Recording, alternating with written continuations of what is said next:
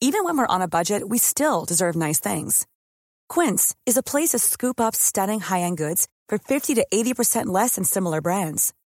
They have buttery soft cashmere sweaters starting at $50, luxurious Italian leather bags, and so much more. Plus, Quince only works with factories that use safe, ethical, and responsible manufacturing. Get the high-end goods you'll love without the high price tag with Quince. Go to quince.com slash style for free shipping and 365-day returns. Hiring for your small business? If you're not looking for professionals on LinkedIn, you're looking in the wrong place. That's like looking for your car keys in a fish tank. LinkedIn helps you hire professionals you can't find anywhere else, even those who aren't actively searching for a new job but might be open to the perfect role. In a given month, over 70% of LinkedIn users don't even visit other leading job sites. So start looking in the right place. With LinkedIn, you can hire professionals like a professional. Post your free job on linkedin.com slash people today.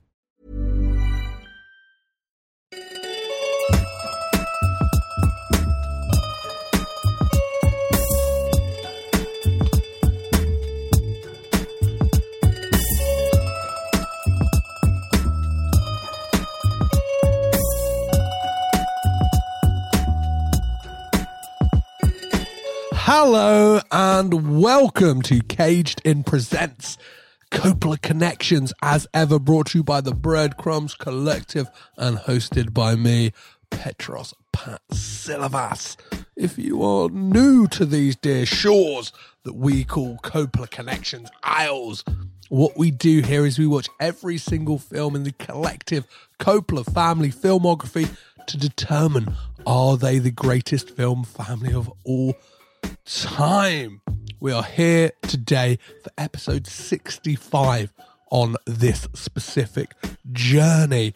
And the film we are discussing is the 1970 uh, Daniel Haller film, The Dunwich Horror. And I'm joined by a return guest, somebody who has been very impactful and important for this here podcast. It's the one and only Todd Jordan, who is kind of a multi hyphenate musician, composer, writer, and podcaster, which was first and foremost how I got to know Todd way back when, when before this podcast started. It was the first podcast I ever listened to where I was like, hey, that's quote unquote a normal person doing this. Uh, it's, it's just, it's, yeah, it's, it's, it's a couple of guys with a mic recording a podcast. And I was kind of like, oh, I got inspired by that. I was like, they could do it, I can do it. Surely, surely. Uh, and then, yeah, so it's great to have Todd back, seeing as he joined me really early on to discuss 8 millimeter. So head on back and listen to that. So, as always, guys, we'll be spoiling this film,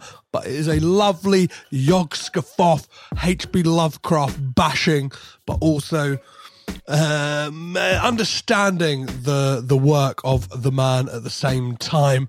And yeah, we get all into it.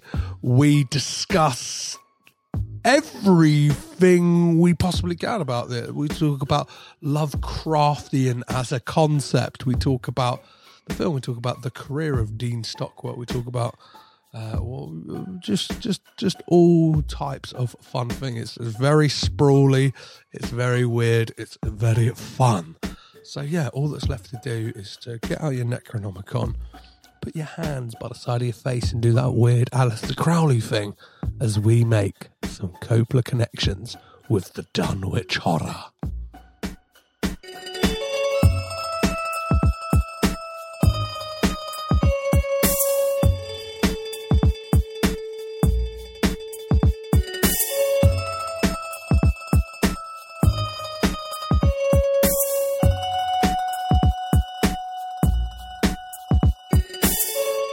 Rituals, Necronomicons, and Cthulhu is what we're in for in this episode as we look at the 1970 H.P. Lovecraft adaptation, The Dunwich Horror, directed by Daniel Haller and written by Curtis Hanson, Eight Mile's very own.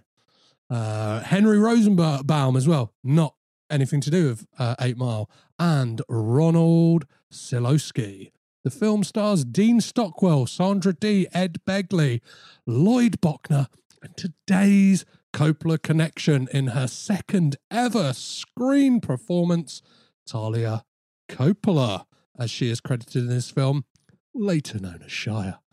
joining me to put the Coppola family up on the altar as we read passages from the Necronomicon and determine if they are pure or just beasts from another dimension is writer, composer, musician, and host of the Bitter End podcast, Todd Jordan.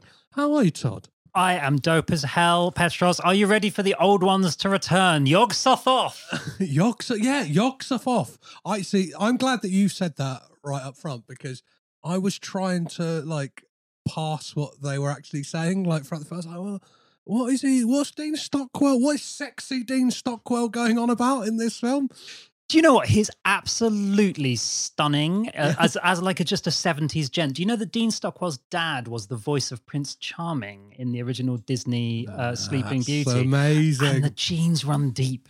That's just a voice. Imagine what he could have done with his face. One of the things I was thinking about when, like, we'll get on to Dean Stockwell obviously when we get really deep into the film, but at this point, I think he could have gone two ways. He could have he could have become Dean Stockwell, or he could have been John Saxon.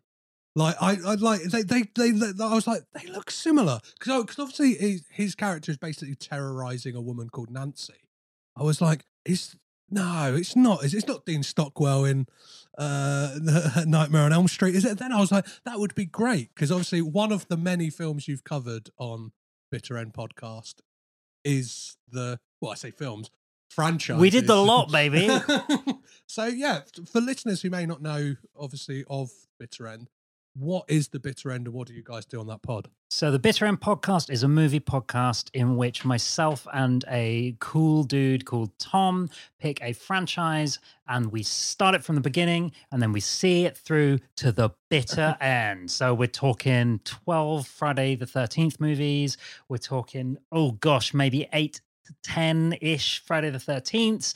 Uh, we did Home Alone, we did Jaws, we've done Candyman, Highlander, uh, Police Academy. That was maybe the roughest ride of all. Um, and uh, yeah, there's been some John Saxon along the way. There's been uh, a lot of heavy hitters, not many Coppolas that I can think of. Well, there, is there is one person who kind of really sticks out in the films you've covered that kind of crops up in a Christopher Coppola film. So I'm not sure if you've ever seen the Nicolas Cage starring Deadfall. It's also got Michael Biehn in it. Uh, it's directed by yeah Chris Coppola. Uh, has a performance from the one and only Angus Scrimm. From Phantasm, the tall man. I love Angus Scrimm, and it's so rare to see him in anything non Phantasm related. Yeah, yeah, yeah. Like, uh, but he is absolutely cuckoo bananas in that film because he has he plays this kind of shadowy character who comes in. Whoa, that sounds like a stretch for Angus Scrimm. but, like, what? Really late into the film, and he's like, he's got like a claw hand. Does he go, boy? he doesn't. He, he does no. He does no boy, but he kind of there is, and I think there is like he, in his office, he does have some like silver ball. It's like, all right, we get it, Chris Coppola. You've seen Phantasm. Oh, what a great treat. I might actually have to. I've not seen that one, so I'm going to have to s- sneak it out because I like to think that I'd seen pretty much everything that the Scrimster had done. Yeah, yeah. I always remember listening to your podcast, and there's that great anecdote about Angus Scrimm, and obviously the people who knew him outside of his films like didn't know that he had that double life as a movie star, right? Yeah, they just he was just a sweet old man that did like everybody's gardens in his neighborhood. and when he died, the whole neighborhood turned out to his funeral and discovered for the first time that he was one of the great horror movie villains of our age. Amazing, amazing. never Um, talked about it. I recently had a discussion with my stepdad about like films, a, a rare kind because normally if we talk about films, it's like war films, like last week's Patton, for instance. We'll, we'll have a long, long discussion about that. But I was like, so are you into like any horror films or anything? And he's like, well, we had this long thing where he he described the plot of a film. And it turned out to be, and now I'm going to forget what it is. Now it's Try it on me. I might know. I, I like horror films. it is a film about um, a haunted house, but they recreate the haunted house inside of a laboratory setting to Hmm. see if if if it if it like if if the haunting is the house or if it is the person. I it's got it's a it's a, def, a definite article film. It's the something. The something. Okay. I, ca- I can't. We'll leave that thread hanging for you, listeners, and we'll get back to it once I've done a little Google. Um, but yeah, and one of the films he said was, I really like Phantasm. Have you ever seen it? I was like, I've seen it, baby. I've seen all five of them. and he's like, What? There's five. So Yeah. me and my stepdad, I think, are going to uh, uh, at some point do a, a basic like bitter end binge watch of the Phantasm uh, sequels in one night. Oh, mate, I, I would love to go back to those films. They're so strange and they're so weird. And a lot of them, especially the earlier ones, have some references to a certain Mr. H.P. Lovecraft, H.P. Lovey C, who we might be talking about a little bit tonight. Oh, uh, okay, we're talking about H.P. Lovecraft quite, quite, quite, quite a substantial amount. But before we get to H.P. Lovecraft, I must ask you, as I ask all my guests on this podcast, Todd, is when did you become aware of the Coppolas? And I'm not just talking like the the specific person. I want to know that, but when did you realize they were this kind of, I don't know. Yeah, tentacles like Cthulhu of of of, of all these, these tendrils that kind of go all over the place. Uh, it's an interesting question. So I did, for my sins, do a film degree. Mm-hmm. um uh and you know I, i'd obviously i'd seen the big ones you know i'd seen all of the films that you need to see i'd seen pulp fiction thought it was fine i'd seen uh uh goodfellas thought it was pretty good uh, i'd seen uh Eraserhead liked Eraserhead those are all the films you need to see in order to go to film school so off i went da, da, da, da, going um and it's not until then that i turned up and i saw all three uh godfather films in one in one sort of weekend i think I was probably going to and say my- what one sitting was going not not one sitting. But me and my mates did it, and there was this other guy there who'd like been through the whole thing, and the whole way through he was like, "Oh, that's his, that's his aunt, that's his sister, that's his, that's his brother, that's his nephew." And I was like, "Bloody hell, mate! All right, wind your neck in. You don't need to cast all of your friends and family." And then it was uh, that was I want to say because of how old I am, almost assuredly the year that Lost in Translation came out. Amazing. And then there was this name again, Coppola. Yes. I was like, bloody hell. Why why am I seeing this name all over the place? Um, so that would have been when I I was uh, sort of suddenly aware. Did you did you check out Lost in Translation off the back of obviously of watching? I did check it out. Now brace yourself, Petros. That film is not for me. Do not fall off your chair. I saw it once in the cinema when it came out, uh, and I I left safe in the knowledge I never need to see that film again. um, I, I know a lot of people that love it. I had a big long chat recently with one of my best friends about how it's his favorite film ever. Um, I asked him why he couldn't tell me. That's fine. I understand. I think I, I think a lot of a lot of men who say that's their favorite film. Uh, all you need to do is Google image search the like vinyl like release of it, and that is why it's their favorite film. It's the opening shot, ladies and gentlemen, is why uh, it is a lot of gentlemen's favorite film. Not my favorite film, but we're not here to talk about that right now. Uh, have you ever met a Coppola? Not that I know of, but like, how would I know? Yeah, I get, I get. How would I know? I don't know. I, some of them I think would announce it. I, I But they, um, they've got like different names and things. Yeah, they do. Yeah, Right? Ca- yeah, but you'd know if Nicolas Cage. You'd hear. You would hear. You would. I think you would smell Nicolas Cage before you saw him. absolutely.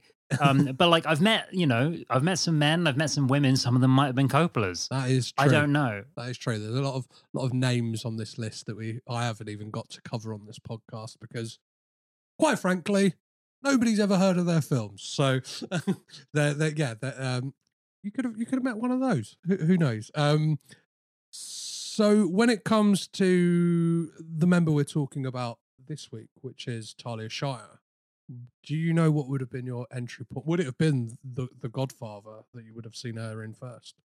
Um, I'm trying to think back. So I'm uh, I'm more familiar, and I, I'm going to do that really bad thing where people talk about a um a female artist and immediately start talking about their male partner. Uh huh. Right. I'm not. I'm not doing that deliberately, but this was my path in. Um, she was married to David Shire, Yep. who uh, I know from uh, his incredible music score work. I love film scores, um, uh, and he's one of the best out there. Uh, specifically, the Conversation, the Francis Ford Coppola Oh, Conversation. That's yeah, the one yeah. that sticks in my mind. So, for me, the path in was going. Oh, she's married to David Shire. Cool.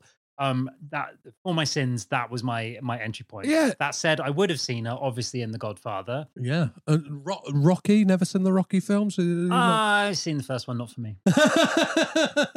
I That's why it was never on the bitter end, ladies and gentlemen. Oh God, not for Tom's Uh. wanting to try. He, Tom fucking loves Rocky. Tom gets up in the morning ready to talk about Rocky. Yes, yes. Well, Sorry, Tom. You need a super sub for that series, Tom. Uh, I, I, I, I'm, I'm your man. I love the Rocky films too.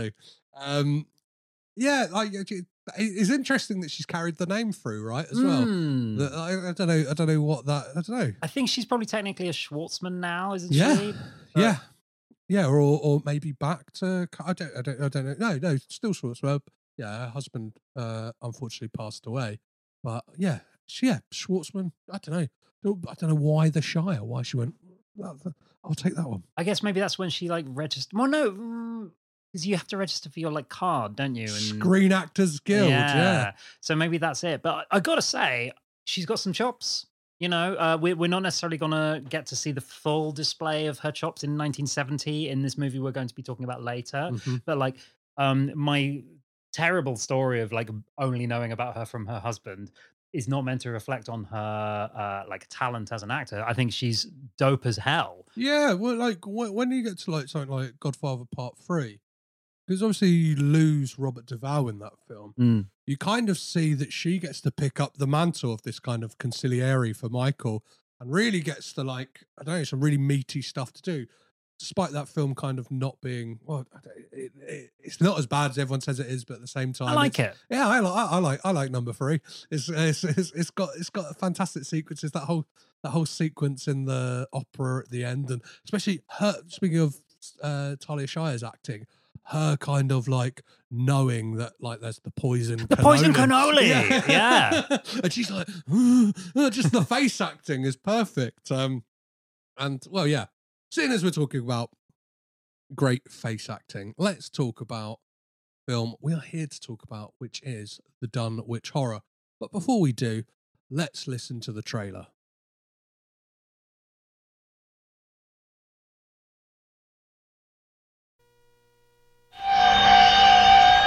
The nights are darker.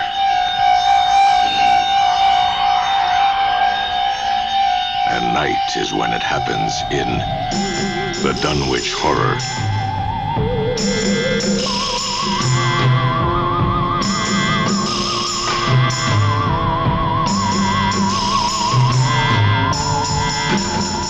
Come back, old one. Princes of darkness, and repossess the earth. The Dunwich Horror, based on H.P. Lovecraft's terrifying tale of those who explore the unspeakable. Starring Sandra Dee, Dean Stockwell, Academy Award winner Ed Begley, Sam Jaffe.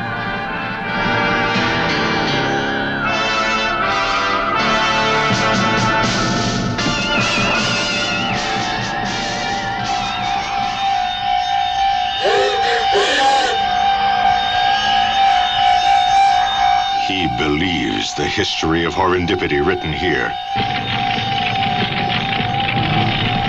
The love story of a girl looking to the future, and a boy dedicated to the mysteries of the past.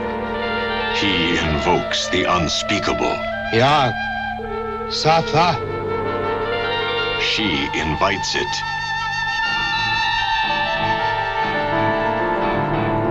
You're one of us now.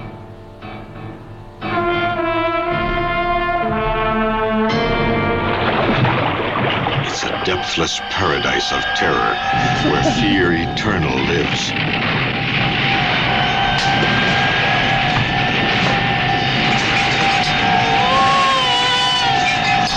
And the dead come to life. I've never heard anything like that.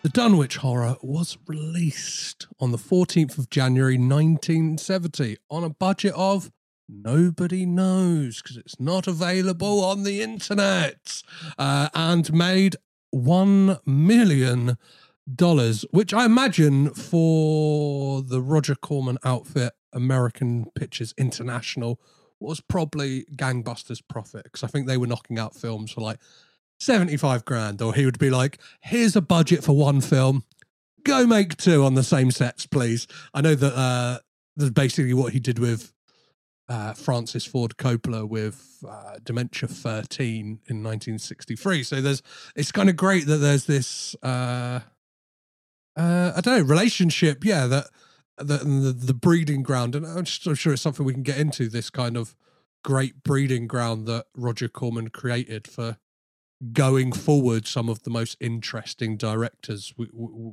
we get right for the for the next 30 40 50 plus years of cinema um but i must ask you todd what is the dunwich horror all about could you give us a brief synopsis Yeah, man, uh, that would be my pleasure. um, straight off the bat, I would like to discuss the controversy of Dunwich versus Dunwich. okay okay So we're two British men. I would say medium British, medium medium rare British. yes yeah Um, I got so- a bit of I got a bit of uh, Greek in me. Right, of course. No, uh, I would never have guessed Petros Passilibus. But um, before you saw this movie, if you'd seen the name written down, how would you have said the title?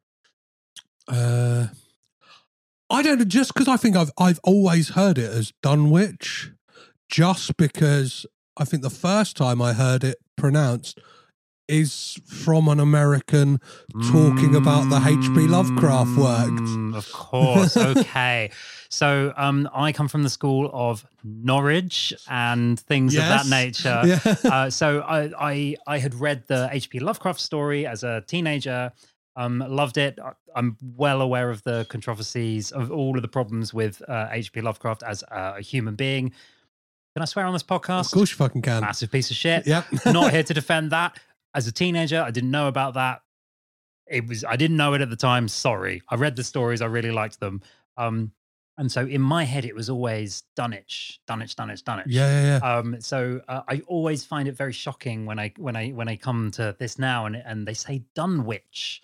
Yeah, well, I guess it's that thing of like, uh, and sorry, American listeners, they just don't know how to pronounce things a lot of the time. All right, sorry guys, you, you don't. We've we've we've all seen your musical artists come over here and play Glad Glad Gladstoneberry. Like, like, come on, come on, guys. Yeah, um, yeah. I think that own like weirdly.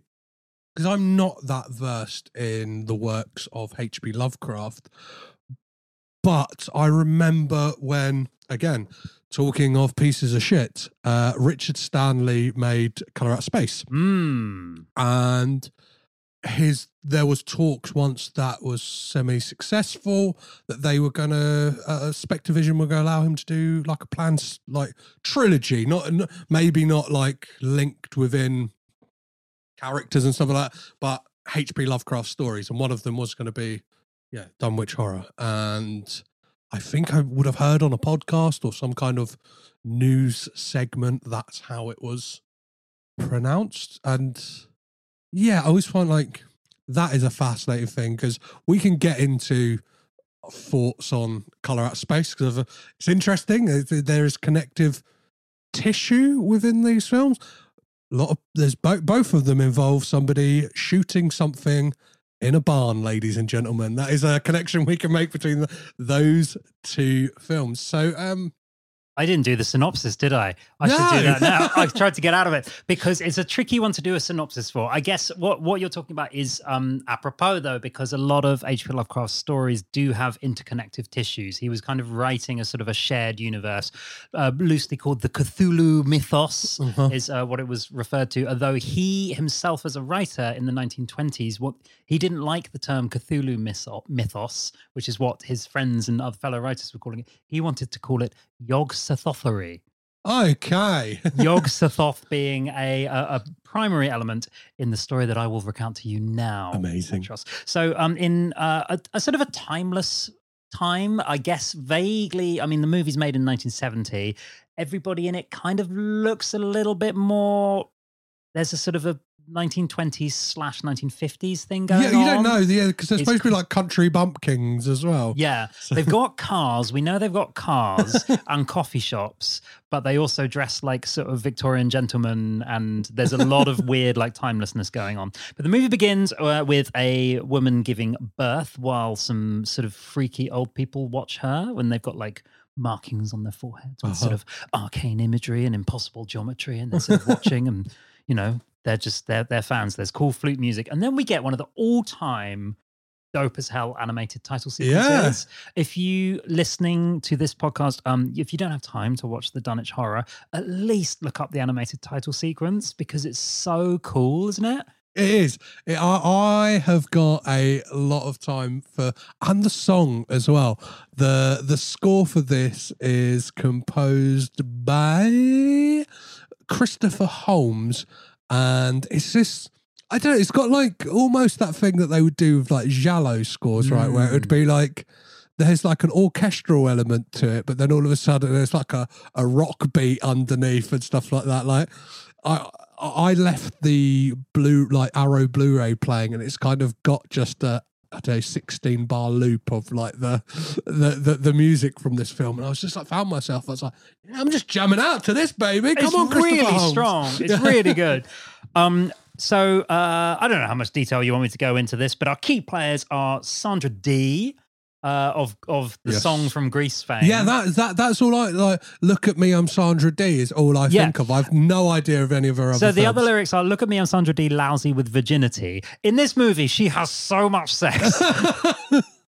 but has but has virginity, and um, we'll get on to uh, how much sex she has later on in the podcast because I've got a burning question. I'm gonna I'm gonna Okay. pin that onto the board now so I don't forget it. Um, so uh, what happens after the birth and the animated title sequence is that we see Sandra Dee as Nancy. Um, Walking around the uh, Miskatonic University in the fictional state of uh, county, sorry, fictional county of Arkham, Massachusetts, where uh, most of H.P. Lovecraft's work was set.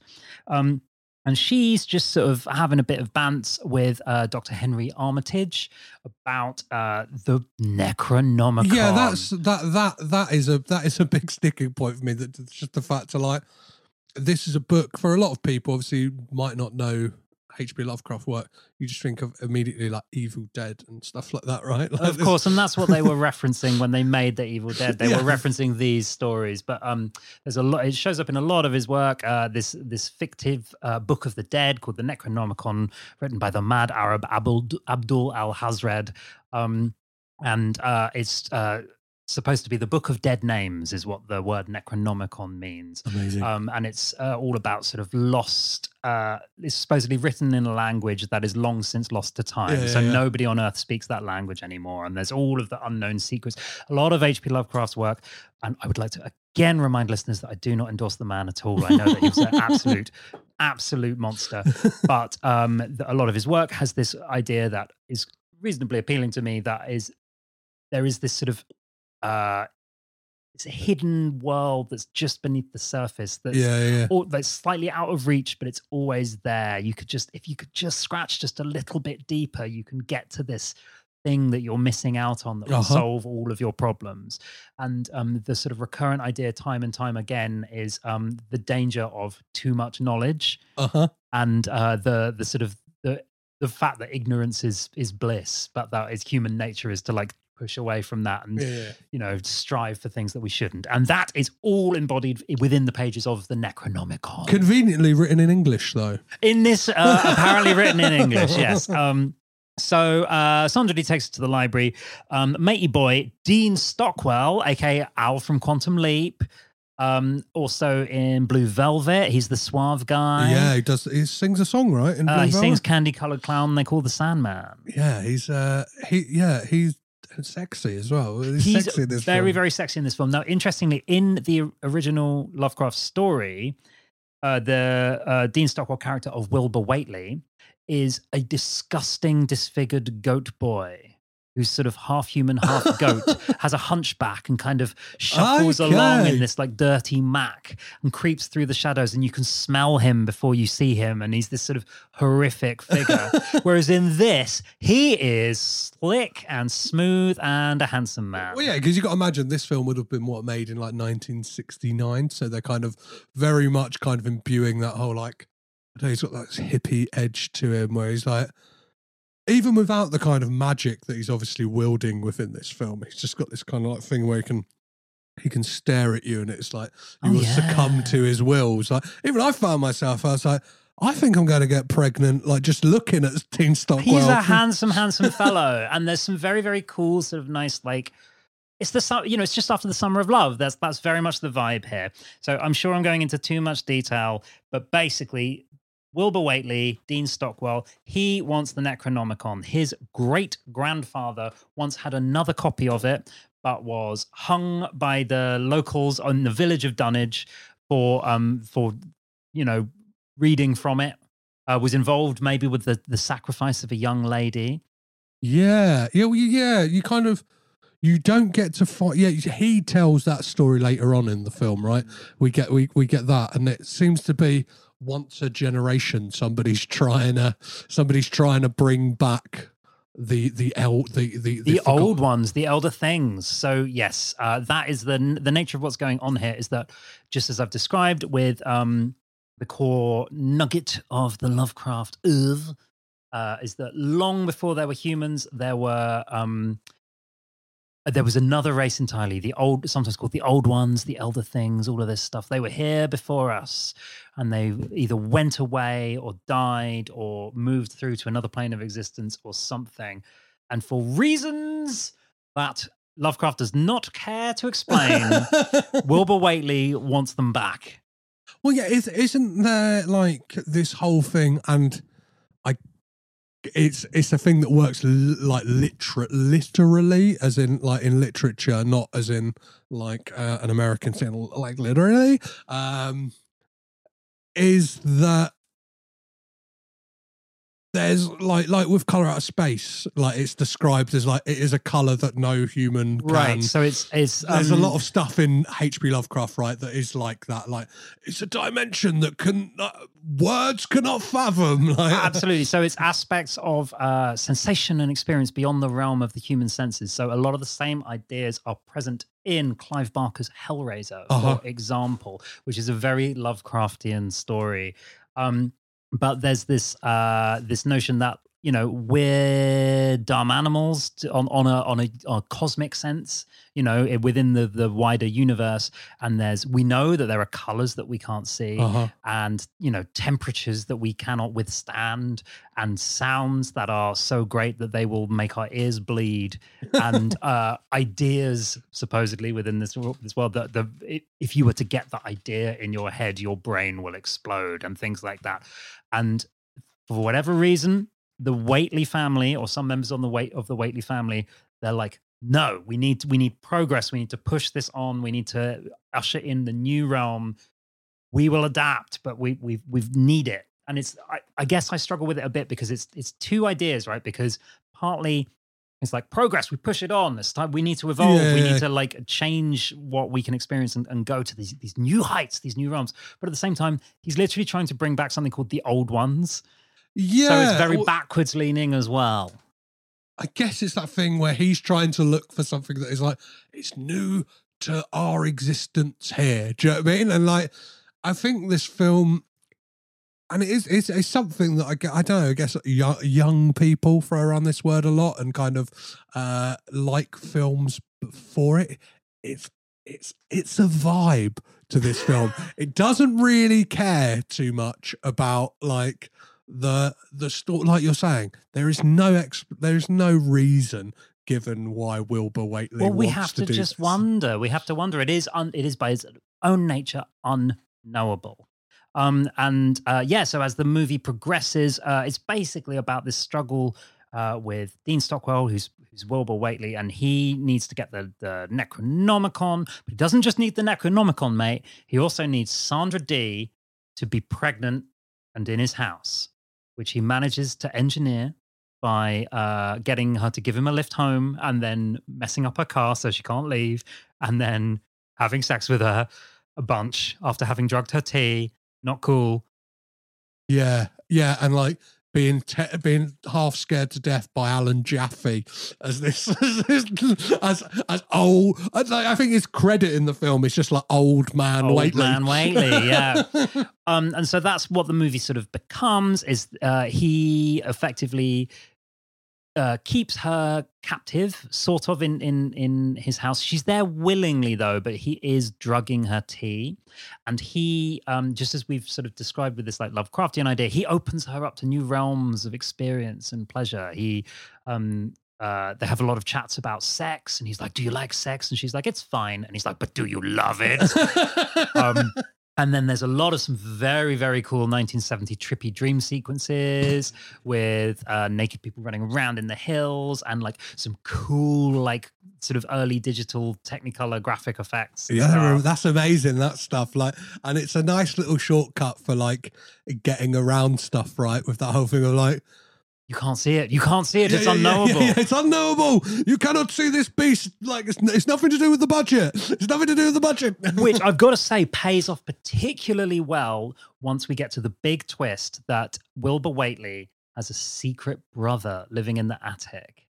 oh yeah. Oh like, like I was like, where is this? Where is it? And, and immediately, seeing as like this was a first time watch for me, like, and yeah, that was going to be my like. A, a, is, when when did you first watch this adaptation of this story?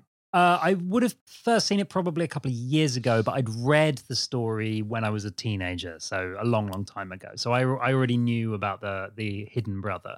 Well, it's, it's really interesting, like something like this, because it. Then I start to realize films I'd seen earlier, but obviously came out after this, and like, like even with the story, are probably I don't know, maybe borrowing from this, or just like kind of tropes you see throughout horror. But th- there's a shot that is like, it, I think it's the same shot, just reused in this film of the door rattling, or, or in mm. in the in the eh, in the like kind of third floor of the house and just the shot of the door weirdly was reminding me of the film um the house of the devil the ti west film I love that film. yeah yeah yeah like kind of again that's like kind of period set in the 70s and it just remind it kind of uh, immediately brought my mind to that where i'm like Oh, as soon as somebody says like "you cannot go in there," or like "oh, what if she goes in that room?" I was like, "Oh, like it's gonna be really bad." Like, It's, it's Bluebeard's Bride, isn't it? It's Yes. the folk tale of Bluebeard's Yeah. Bride, the the young woman who marries and don't go in that room. don't you must never go in that room. And traditionally, that story ends. She goes in the room and discovers all of the dead brides that have come Yeah. before her. Um, in this, uh, Sandra Dee does not go in the room. She's very pliant. Um, again, sh- she has been drugged. This is kind of why, but she's just like, yeah, okay, fine, I won't.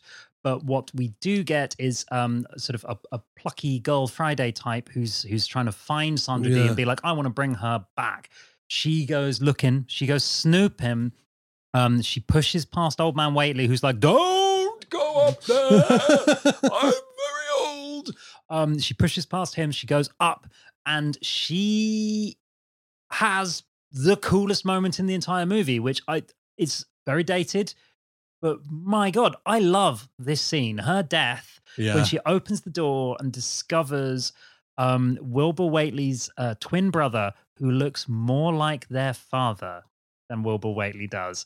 And their father, uh, spoiler alert, their father is Yog Sothoth, old one from Beyond the Stars, the mighty Yog Sothoth um, of Yog Sothothery fame, um, who in this movie is represented by like some color and the sound of some flapping wings and like kind of tentacles, but also it's like a ring of teeth and these just sort of flailing. Yes. Good lord, it's good. It's I mean, if you want to talk about like an unknowable horror, something that you can't like, we're not equipped to glimpse it.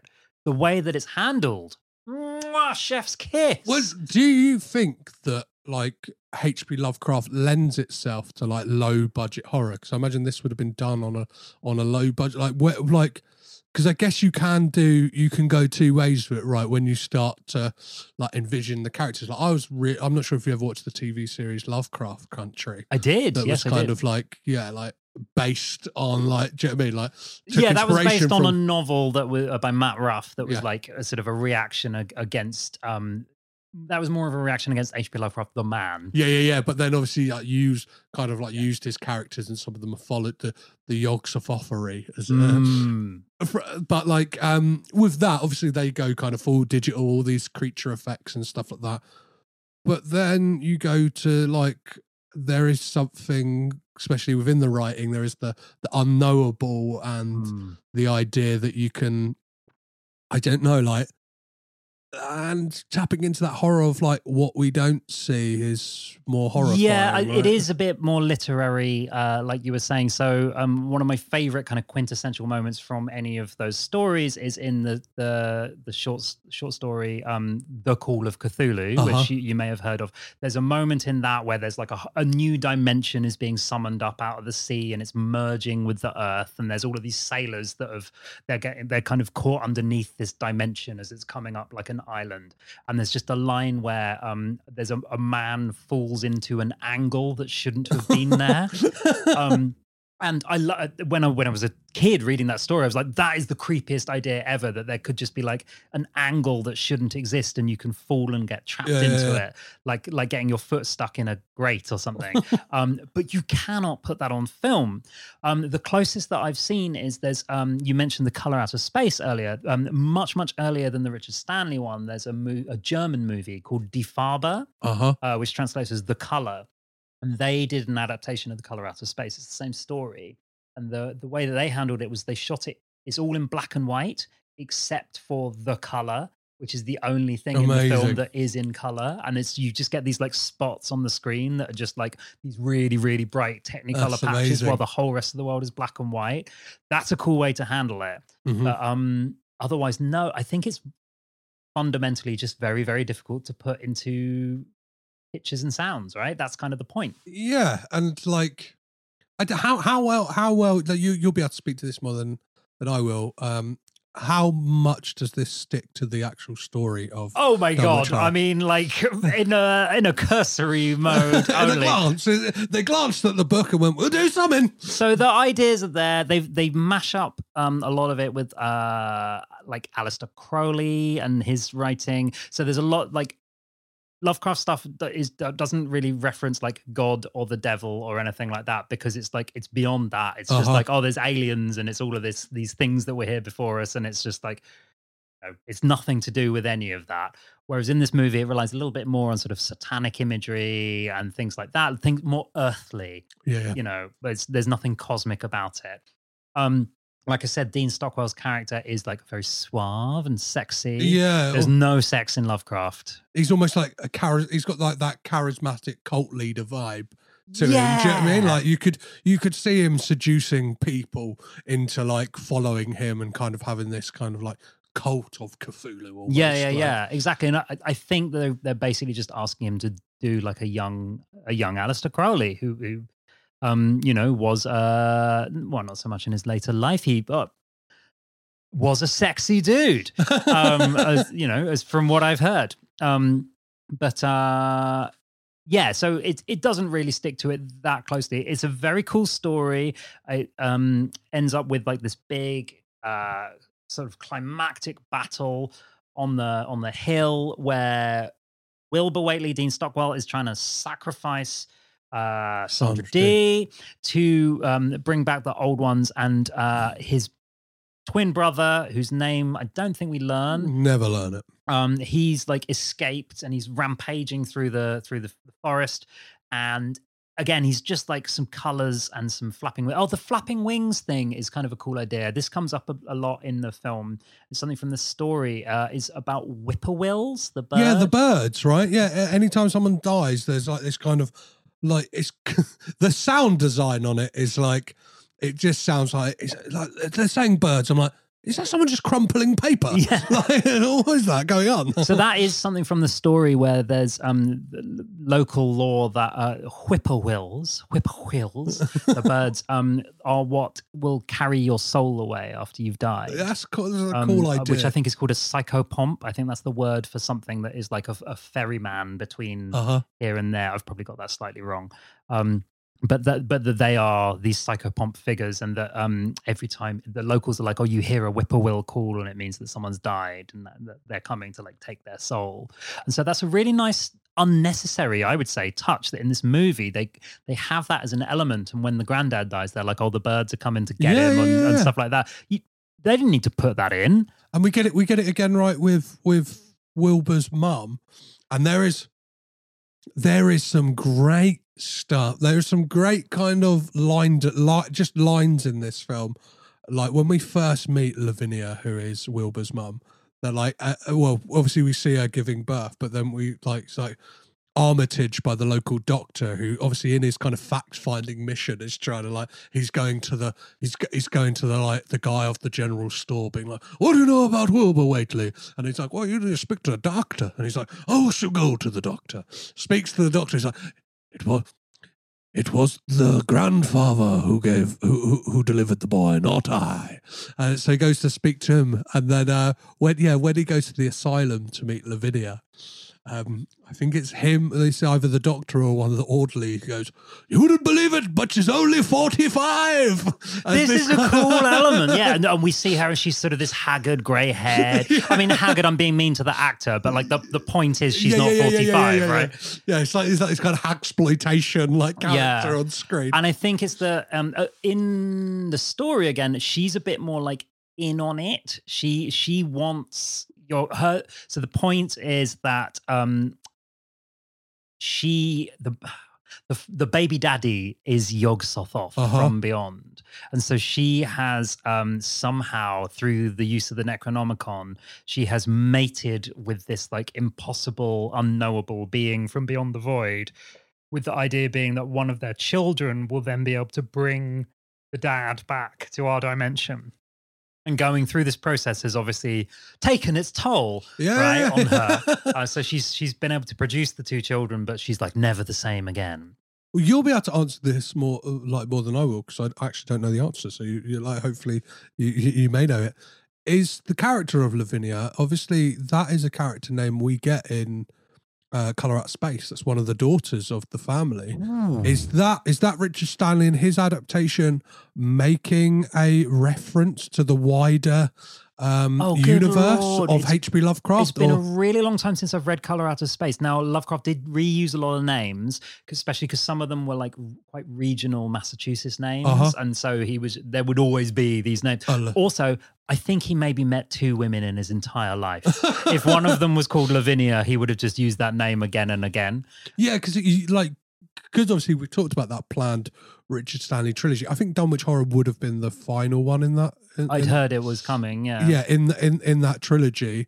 So uh, and there's kind of like you almost get like groundwork with the character of Lavinia in that that you could see her Oh yeah. buying into eventually like fully buying into this this cult like thing and kind of being into this thing of trying to summon the old ones and Yog-Sothoth's baby mama essentially. Yeah. When I watch films with um with my wife, uh, any kind of film, Uh-huh. um, whenever there's like the bad the baddies are on there and they're explaining their plan, her thing, one of her like classic lines, sorry, um, is she always says, um, uh, "Why would you bother being evil?" Like, like why would you do it? Like the things that they're trying to do are never worth it and never work out. And she's just like, I don't know why you'd bother being evil. Uh-huh. And I think one of the things that's quite appealing to me within these types of stories is the baddies aren't, I don't know how evil they are. They're just, I don't know, they're just poking their noses where they shouldn't belong, Well, which yeah, I that- think is kind of human nature. Well, I think there's that, that element, and like I think Color Out of Space is a great like counterpoint to that because there almost isn't like an Eve. Do you know what I mean? There's like A color can't be evil, a color can't be evil, and it's like there's yeah there's except for maybe like purple. there's magenta. Yeah, I think it's magenta in that film. Evilest colour. Uh, no thanks, Barbie.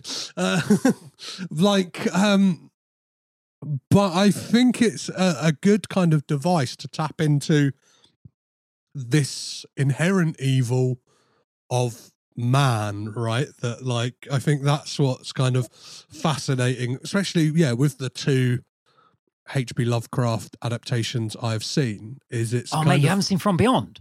no, I've never seen From Oh, Beyond. I don't think it's got any Coppolas in it, but you got to watch From Beyond. Stuart Gordon, which again is this idea with that. There's um a dude invents a machine called the Tillinghast resonator, Uh huh. and when he turns the machine on, you can see the the other dimension that exists on top of ours at all times. It's always there, but you can't see it until you turn on this machine. But when you turn on the machine, they can see you too. Oh shit. And uh, spoiler alert: the things that live in that other dimension they're not friendly, but there's also this weird extra element that hanging out with them is like kind of addictive, and people keep turning the machine on because they're like, "No, I need more. I need to.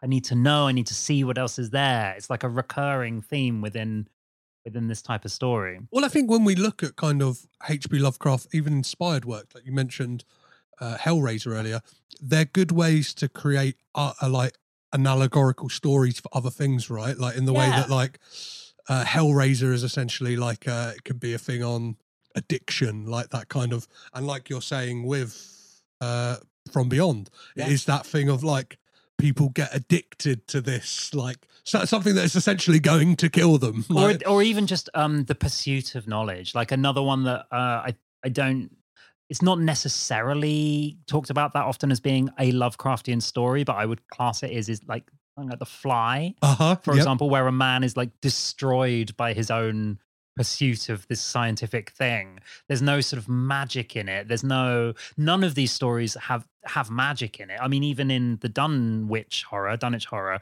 it's not within the fiction of that film. It's not magic it's science. It's Yes. it's it's just it's that's the way that the universe is.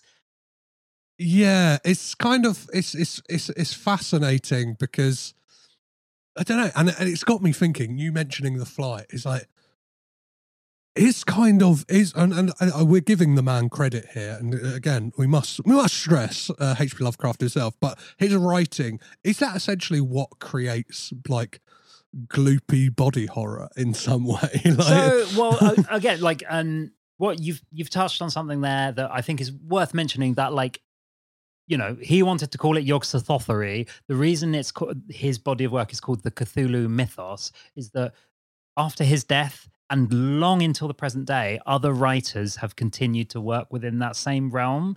And a lot of the ideas and things that show up in stuff that's called lovecraftian or cthulhu mythos work is actually from a, a plethora of other writers who, some of whom maybe weren't enormous assholes. um, but like, uh, you know, so we can't give um, the the bad man the entirety of the credit for delving into this space and creating things like body horror that we're talking about Yeah, because I don't think there's that much of that in his work.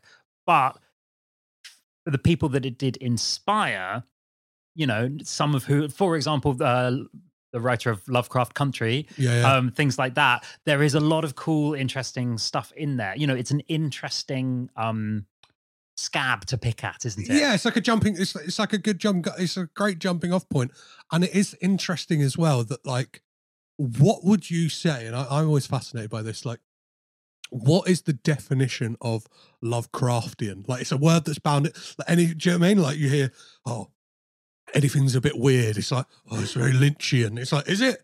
It's, it's just a bit confusing. Like, there seems to be a, a, a kind of re, like a shortcut to like Mm. that, that doesn't really go anywhere. But yeah, what would you describe as like Lovecraftian? to my mind, it's generally about someone trying to solve a mystery that involves um, supernatural elements that aren't magical. It's kind of where like science overlaps with philosophy and will definitely get you killed. I mean, I might as well say to you, dude, what is the definition of Coppolian?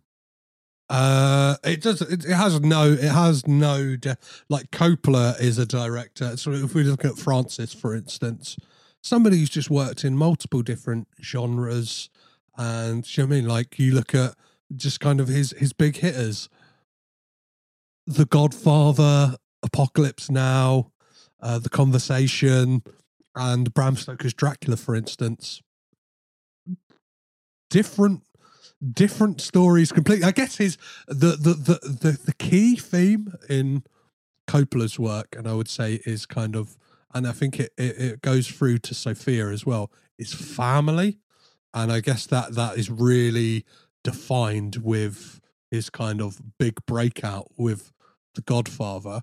But then he kind of ditches that with the conversation immediately. And then, yeah, like, but in a lot of his later stuff, that is something that you look at the outsiders and Rumblefish, like big in there and stuff like that. But I think Mm. I think that's like a yeah, like a, a tenement that he comes back to all the time. And then Sofia, like as much as like found family and kind of trying to, I don't know, yeah, yeah, Lost in Translation, a film that you don't like.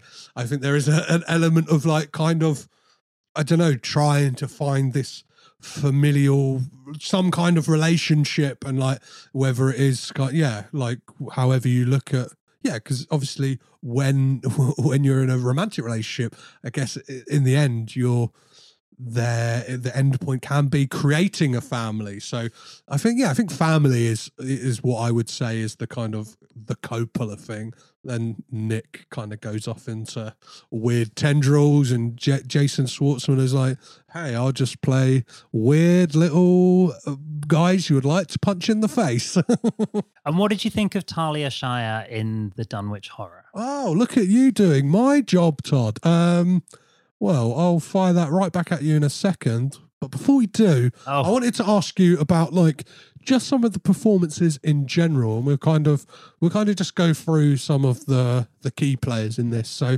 we've talked a little bit about Dean Stockwell. What what do you think of his performance overall? I think it's fan bloody tastic. Um, he carries the movie for Uh-huh. me. He's so good, isn't he?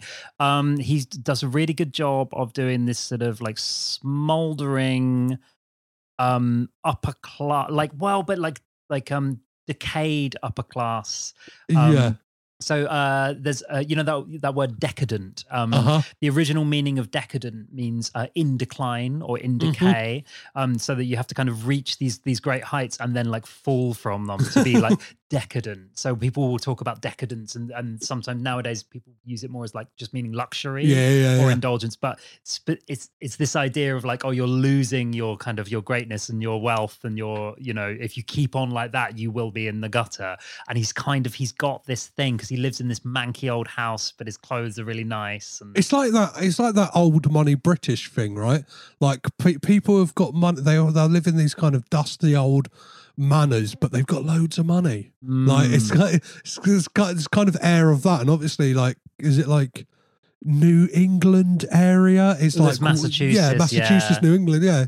It's like where like the kind of because there is this kind of it has got those like cunt, yeah, like there's almost a Britishness to it in a weird way where it could be these like old stately homes that they're hmm. living in. Yeah, I think I think Dean Stockwell's fantastic in this, and I've got to give a shout out to Richard C. Glouner, the cinematographer, because the way he shoots Dean Stockwell, because there's a lot of like these really great kind of like panning in shots a lot of the time, and we get these great like shots of like Dean Stockwell's eyes a lot of the time.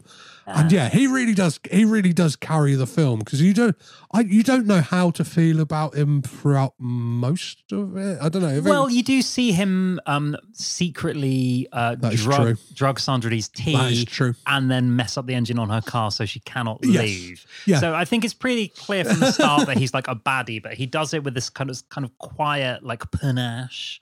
Yeah, and there's like this thing of like I don't know, like and I think that is something that would be interesting to have taken out. Do you know what I mean? Like, Mm. or even if they'd got uh, like, it could have been him, but like just doing some insert shots of like hands. Use that kind of play from the Giallo handbook of See, like black like- leather gloves. yeah, yeah, yeah, yeah. And it's, it's interesting we talk about that because obviously this film at one point was going to be directed by Mario Bava. Like, Yes, who I love, Mario Bava. That would have been fantastic. I think the audio would have been quite bad if he had done it, but um, that was great. Can can we talk about the the amount of times that Dean Stockwell does the Aleister Crowley thumb thing? is that an Aleister Crowley so thing? if if uh, I don't I don't want to break the fourth wall, but um, for the listener, uh, Petros, if you do a Google image search for Aleister Crowley, um, who was the kind of uh, Satanist, occultist, writer, uh, sexual deviant, drug um, pioneer um, from back in the day. If you scroll down through the photos of him, you will absolutely see somewhere. There we go. He's got like a big triangle on his head, and he's got his fists on either side of his face with his thumbs poking out. And this is the thing that Dean Stockwell does throughout this movie Yeah. when he has to say his magic words from the Necronomicon. Now, Petros, I'm from Brighton. You've been to Brighton, right? Yes, You- I used to we've- live there. Yeah, yeah. Did you know that um, Aleister Crowley was cremated in Brighton? I do, yeah. So my my old flatmate, and here's a tangent for you, had a lot of Aleister Crowley books. Whoa. Was a big was a big fan, and I remember kind of seeing these books laying about and kind of like very interesting covers. Do you know what I mean? These kind of like pentagram esque Mm. designs on the front. And like I do, I just went in this kind of like deep Google hole and like checking stuff out, watching YouTube videos, maybe listen to a couple of podcasts on him. And yeah, immediately I was like, oh, he's basically he's around there somewhere. Like, do you know what I mean? There's, Well, his ashes got posted to America, apparently. but like they're still no, some of them when he got cremated, it's in the air, baby. It's in the soil. yeah, somewhere, maybe one of those thumbs. But this is so again, this is like a clear, clear reference. Um, you know, anyone listening, look up this picture of Crowley where he's got a pyramid on his head. He's doing his thumbs all the way through this movie. Dean Stockwell's doing this whenever he's got to put on a robe and read from the Necronomicon and have some like some cosmic horror sex. Yeah, happen. yeah. So the, I think the next person to talk about is Sandra Dee. What did you make of her performance? Um. Well, yeah. I mean, obviously, we, we've touched on the. You know, I know her name from the Grease song, but I, I'm not 100 percent sure I'd seen her before. I think it's cool. She's good. Um, for dramatic purposes, it's it suffers from how like placid she is throughout, Yeah. and I think it's the thing that she's being drugged. Right, she's being drugged. So she, whatever it is that Dean Stockwell's like, hey, we should do this. Let's go get naked in this field and then go do a ritual or whatever. She's kind of just like, yeah, It's sounds, quite- yeah, it's quite- cool. I'll bring some twiglets. She's like fine with the whole thing, which means that she doesn't get to do like the horror scream queen thing of being like, no, I'm gonna, I'm holding yeah, the door, yeah, grabbing like- the knife. You get away from me, you son of a bitch. Yeah. You'll, you'll never do a Yog Sothoth on me. um, she never gets to do that. So she's always just like, yeah, cool, sounds chill, right, right up and down to the final ritual where Well, she's like getting naked, lying down on the altar. He does the thing with the thumbs on his face again. Um, and then it comes down to that musty old professor from the start of the movie, Yeah, Ed yeah, Begley he- Sr. has to come and fucking rescue her. Even when he like comes and rescues her, and like she's kind of out of the haze of Yog Sothoth and like Wilbur's kind of control, she's very much like, oh, okay. Okay, um, and like, she, like he's apologizing to her, like, oh, I'm so sorry. It's like, oh, where's Wilbur gone? Oh no, and it's like, I don't know. I think she has a bit of a thankless task. She does great with what she's given, Yeah. but I think she gets a bit of a that she's just kind of docile and just like milling about. Whereas like her her friend Elizabeth in the Mm. film kind of gets that thing of like going around the town like, what's happening with my friend? Like what what is going on? Like she gets to do that kind of like crazed, like trying to uncover this like conspiracy that could be going on. Yeah. Whereas like Sandra Dee just kind of, yeah, like once she's once she's drugged, it's like kind of, oh, it's do you know what I mean? It's like Yeah. it's like a flat line with a couple of boop occasionally. Like Can we talk about the final shot of the movie that happens after she's been rescued? Do you have any thoughts on that? Oh. What the uh, uh, well, it's got it's got one thing I love in a film. It's got like a, a, a tiny firewalk in this film because uh, uh, Dean Stockwell basically bursts into flame and falls off a cliff, and then we get that shot. Oh, I know the shot you're talking of. I'm talking about when it zooms in on her tummy and we get a little x ray and there's a little baby in there. Yeah, well, this this reminds me weirdly of there is a later uh, Talia Shire film called The Prophecy that is no, sorry, no, there's no definite arc- article to that film. It's Oh, just, it's just called, called Prophecy. Prophecy. Yes, pro- the Prophecy is the Christopher Walken film. that was the one I thought you meant. The not that film. This is a John Frankenheimer 1979 film about a mutant bear in the woods, and it is fan bloody tastic. But uh, that film ends with Talia Shire's character being pregnant, like on the same Not from of the bear. no, but from her husband, but there is like it's kind of implied that like the mutation would happen because it's it's in the water. Oh, the it's in the water in, in that area is what is making it's a very weird ecological thriller. Uh, not eco- yeah, kind of ecological horror. Listeners, go back in the archive. It's in there. A fantastic episode with uh, Will Chitch where we discussed that film. But yeah, it's it, it's that it's got that same denouement, and like it- it's done a lot. It's done a lot funnier in this film because we get a kind of like. What would that be? Kind of like rear projection or like front projection of like a kind of baby in Like utero. yeah, yeah, yeah, yeah, baby, yeah. like from like a science uh, Textbook. Yeah. yeah, exactly. But it's interesting because so obviously the baddie Wilbur and his twin brother they were twins whose dad was Yog Sothoth. One of them looked more like the dad and was this horrible, unknowable, like Yeah, yeah, yeah. killer flapping thing. The other one was sexy Dean Stockwell. So this baby in Sandra Dee is the grandchild of Yog Sothoth Yeah, yeah, yeah. now we can see from the little proje- like projection thing was shown looks more normal right no sort of yeah. weird alien baby ness to it maybe that'll come out more in puberty but like in theory this this one you know seems a little bit more if it's got the kind of the smarts of of wilbur and the and the power and otherworldliness of his brother maybe this one will manage to do what what wilbur did not right i think that's the implication Is there a sequel? Is is there a sequel story to? Does this story continue in H.P. Lovecraft's I'm writing? trying to think. Like you're putting me on the spot. There's a lot of people out there that will know so much more about this than me. I'm a bit of a dilettante. Um, Yog Sothoth shows up in other stories for sure.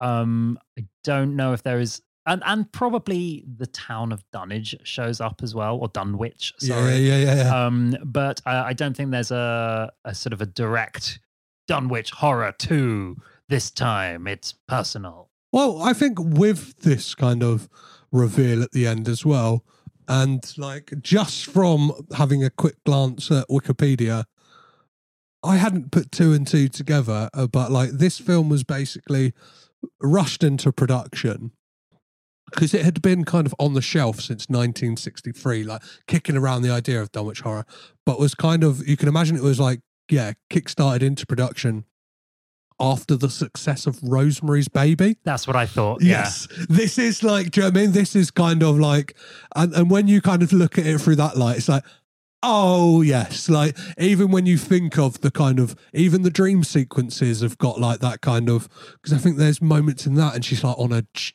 jetty and stuff like that, right? And, and like this is like in they're like, we can't go on a jetty, like bodies of water, a bit too expensive. We'll just do it in a field. We'll do a bed in a field. That, that that's a bit more our speed, but like yeah, it's kind of that's fascinating. I'm not sure if I like the film less now. That it is basically like a.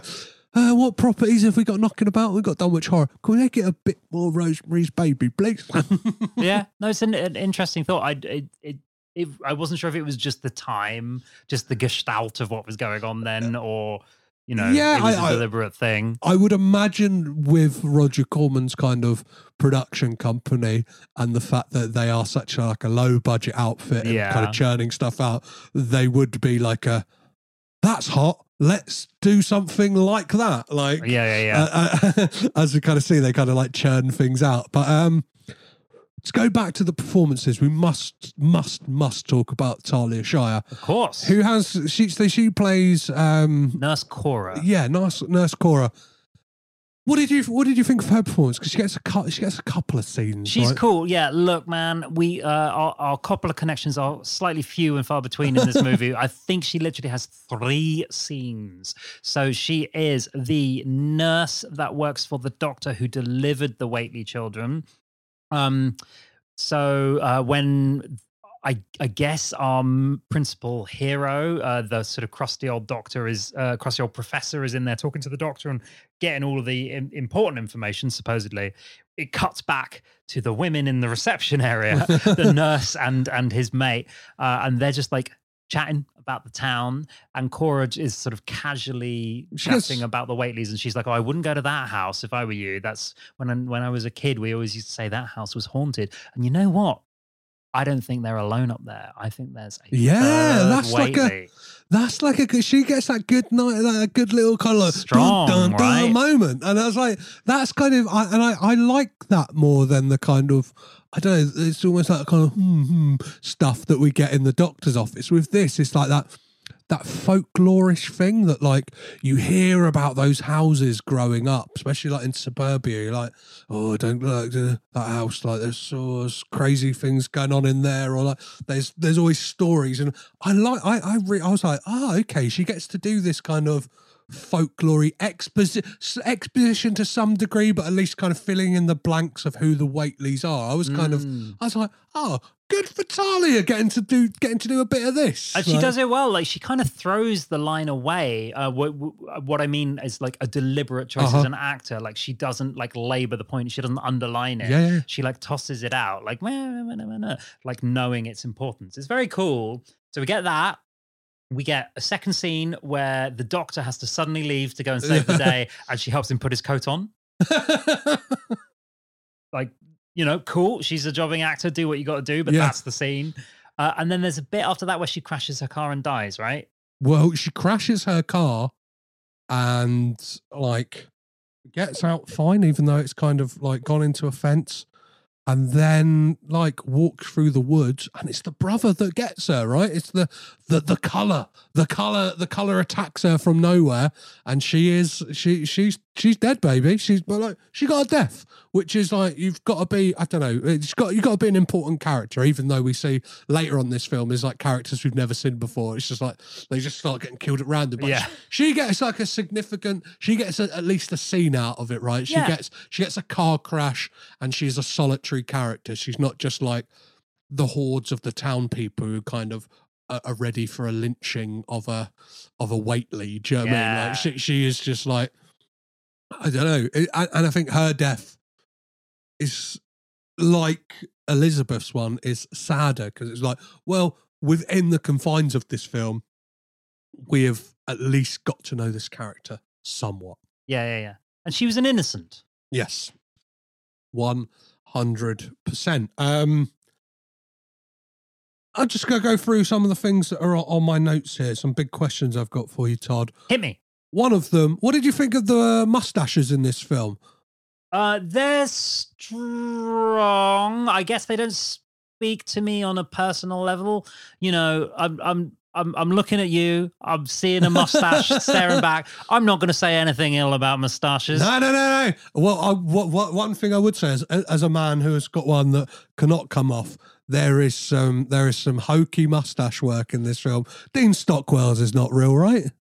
Oh, I see. I thought you were angling to it. Like, seriously, I was looking at you. There's this moustache No, there. no, no, and I thought you were just being like, what do you, do you like moustaches or not? No, Come on, mate. Do you like them or not? No. And I was like, oh, I'm not going to say anything bad about moustaches. No, no, no. Say what you want about moustaches. I, you know, there's bad moustaches in this film. Okay, few. Okay, mine's good. bad as well. I'm just, uh, but mine's real. No, yeah, yeah. Because Dean Stockwell's is quite. Ter- and then I, I, I- I realised quite near the end, and I wasn't sure whether it was fake to begin with and then real.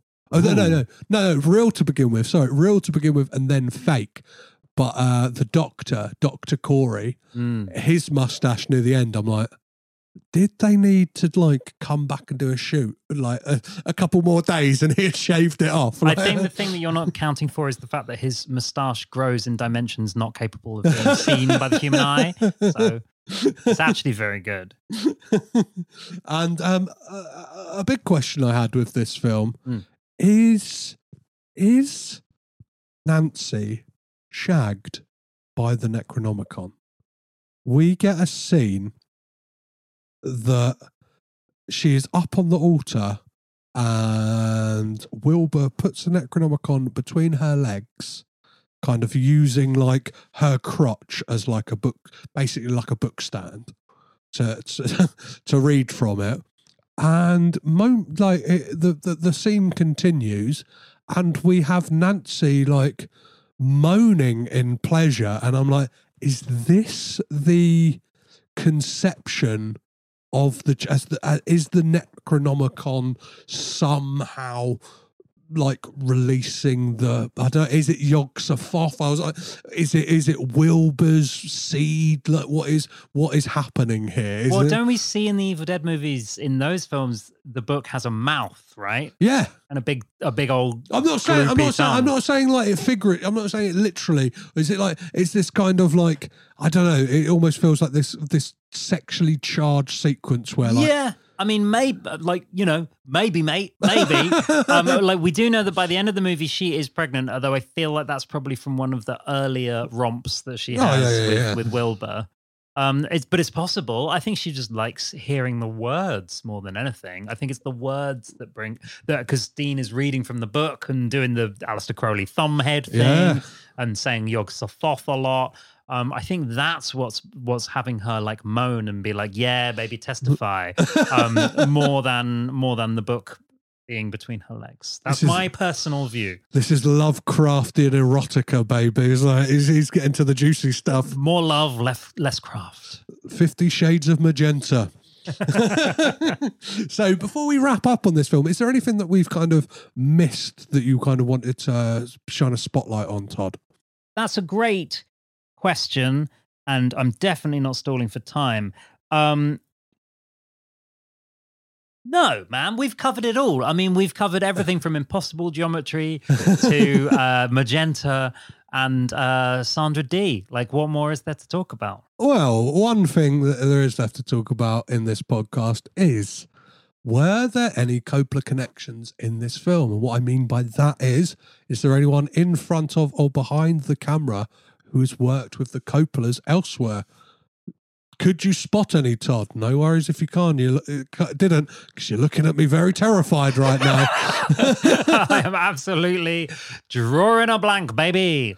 Well, I've got, I've got a couple. I've got, yeah, I've got a couple for you. Um, they're kind of, I've, I've well, Dean Stockwell is a man who has worked with the Coppolas a handful of times. Oh, whoa. So he is in Roman Coppola's debut feature CQ as Dr. Ballard.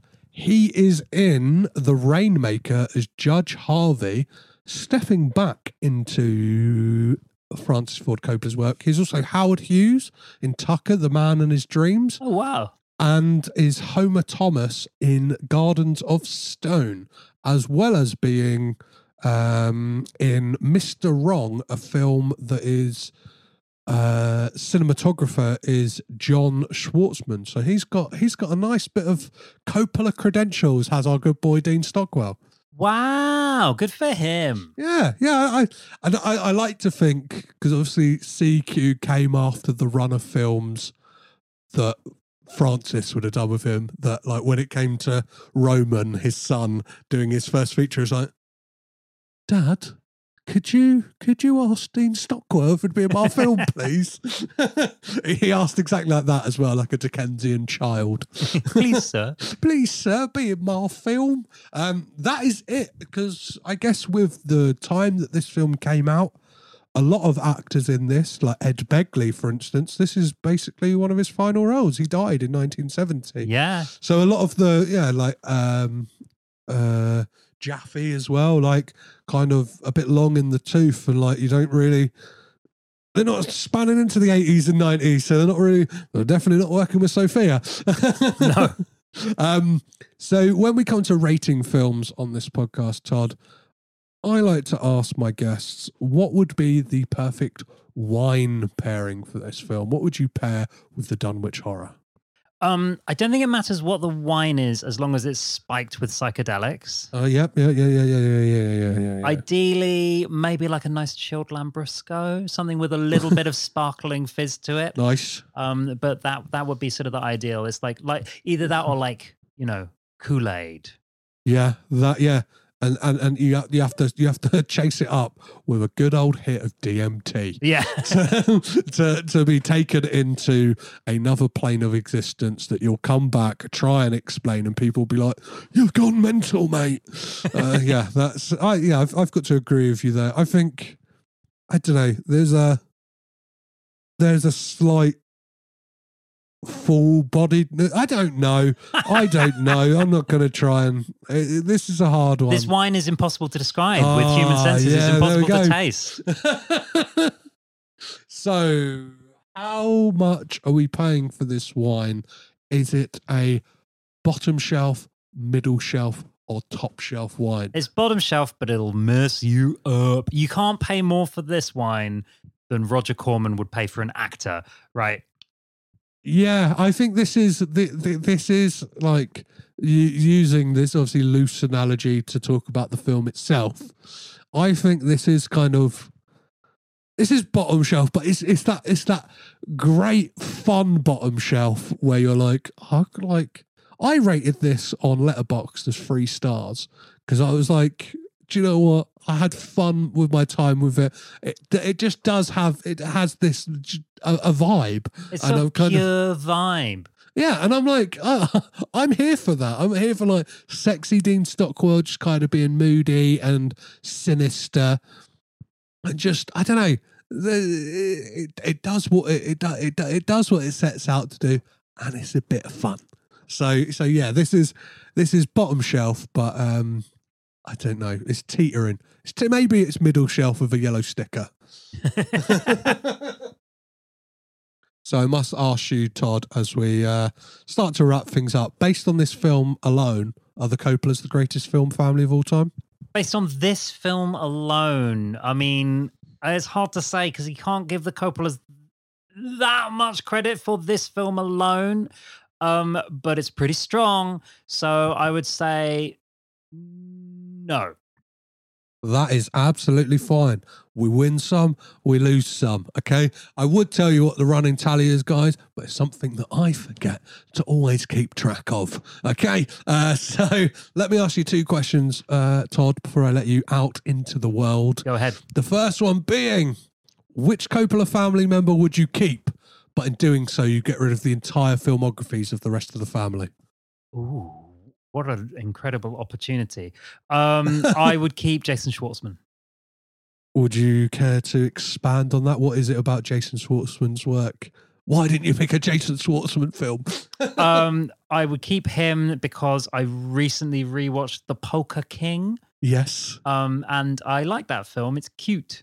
that is that is great. That is actually that that is one yet to be covered Oh, really? on the podcast. Yeah, and I like for, for for somebody who I said earlier is like plays these characters that like nine times out of ten deserve a slap, and I don't mean that in like I think Jason Schwartzman's great, and like is that it just happens to be those are a lot of his characters. I think when you start your career with Max Fisher, it's kind of you might have pigeoned yourself into Yeah. this thing, and the fact that he looks like a a perpetual child. It's like ah, you want to slap him, but you you don't because it's like oh, you look so sweet. Like, I can't. But yeah, Polka King, I think is one of those rare instances where he plays just a nice guy, right? Well, he's a nice guy who's completely in over his head because he's hitched his wagon to the wrong star. yeah, yeah, yeah. So yeah. he's like gone, he's gone ride or die for someone that he thinks is his mate, and he's not. The the pitch that I would give to anyone who may or may not want to watch The Polka King is that there's a point in uh, the movie where Jason Schwartzman's character has the opportunity to get whatever he wants for the first time in his life. He's holding all the marbles. He can make an, outrageous demand and get whatever he wants. And what he chooses is that he wants to be given the nickname Mickey Pizzazz. that was that that was literally on my mind. I was like, yeah, he's got a he's got a great name in that film. I was thinking, I was genuinely just thinking that like, Mickey Pizzazz is like exactly what I think about when I think of that film. Amazing, yeah, J- yeah, Jason Schwartzman. That's a, that, that, that's a good pick. See you later, Sofia. See you later, Francis. See you, Nicolas Cage. Bye. Um, I must ask you this, possibly the most important question of the whole podcast. I know you don't like the film itself, but what does Bill Murray say to Scarlett Johansson at the end of Lost in Translation? I can only assume he says, I hope no one ever finds out what a domestically violent piece of shit I am. Please don't tell anyone. and she'd be like, "Yeah, okay, mate. Yeah, I definitely won't tell anyone." Wink. Yeah. Don't listen to Seth Green, all right? I never throw him in a bin. Yeah. Yeah. Yeah. Or Geena Davis, or anyone else that's Yeah, ever yeah, yeah, encountered him being a huge piece of shit Yeah. on Lovecraftian levels. Yes. Yes. That's what we can only assume. Todd, thank you so much for joining me uh, on the podcast. Where can people find uh, yourself? Obviously, yeah, you, you you make music, you write stories. Uh, have, you, have you ever written anything Lovecraftian? Uh, tried to. You know what? It's quite hard. um, no, people can find me. I guess. Uh, check out the Bitter End podcast. It's on all of your podcatcher vibes. If you like uh, Caged In, then you'll like that. Probably, maybe. Well, yeah, I've got to say this. Seeing as you are like people may not know this. I don't. I don't know if there's a change in the audio. I hope not. I hope they all sound as great as each other. But Todd is sat like a meter in front of me, which is rare in these times. Since the pandemic, we've all been doing this uh, digitally.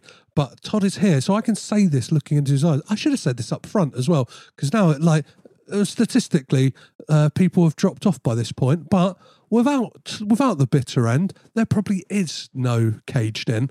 Because I I, I I remember it was the first podcast I ever listened to, and this sounds damning with faint praise, and do not take it this way. uh, is the fact that like it was the first podcast I listened to that was a truly indie podcast, and was like, like this is so great maybe one day I can do something like that. And you know what, guys? Maybe in five, ten years' time, I will hit that greatness. Oh, mate, that means the world. Um, well, you've surpassed the greatness by an incredible mile. It's a pleasure to be here. Well, thank you so much, Todd, for coming and making some Coppola connections with me. Been my pleasure. Yog Sothoth.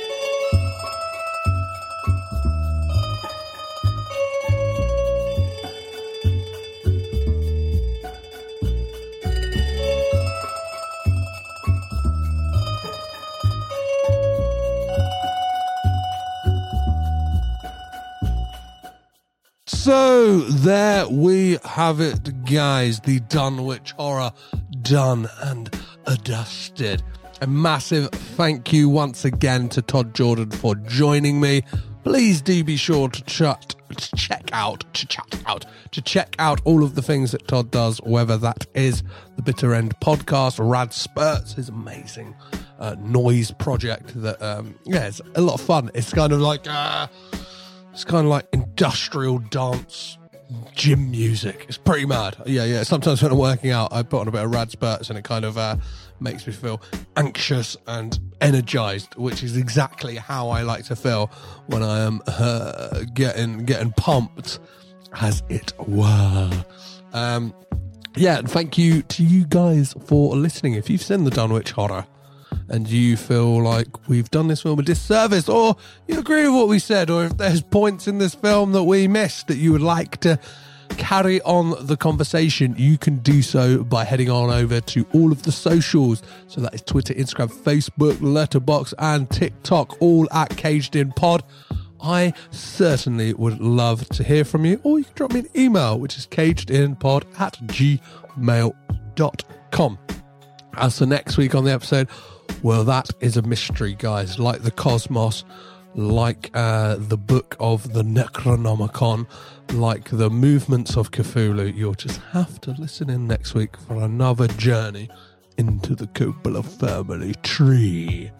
If you enjoyed this episode or any other episode of the podcast and would like to support what we do here over at Caged In, you bloody well can. You can head on over to patreon.com forward slash in pod and give me some of your money.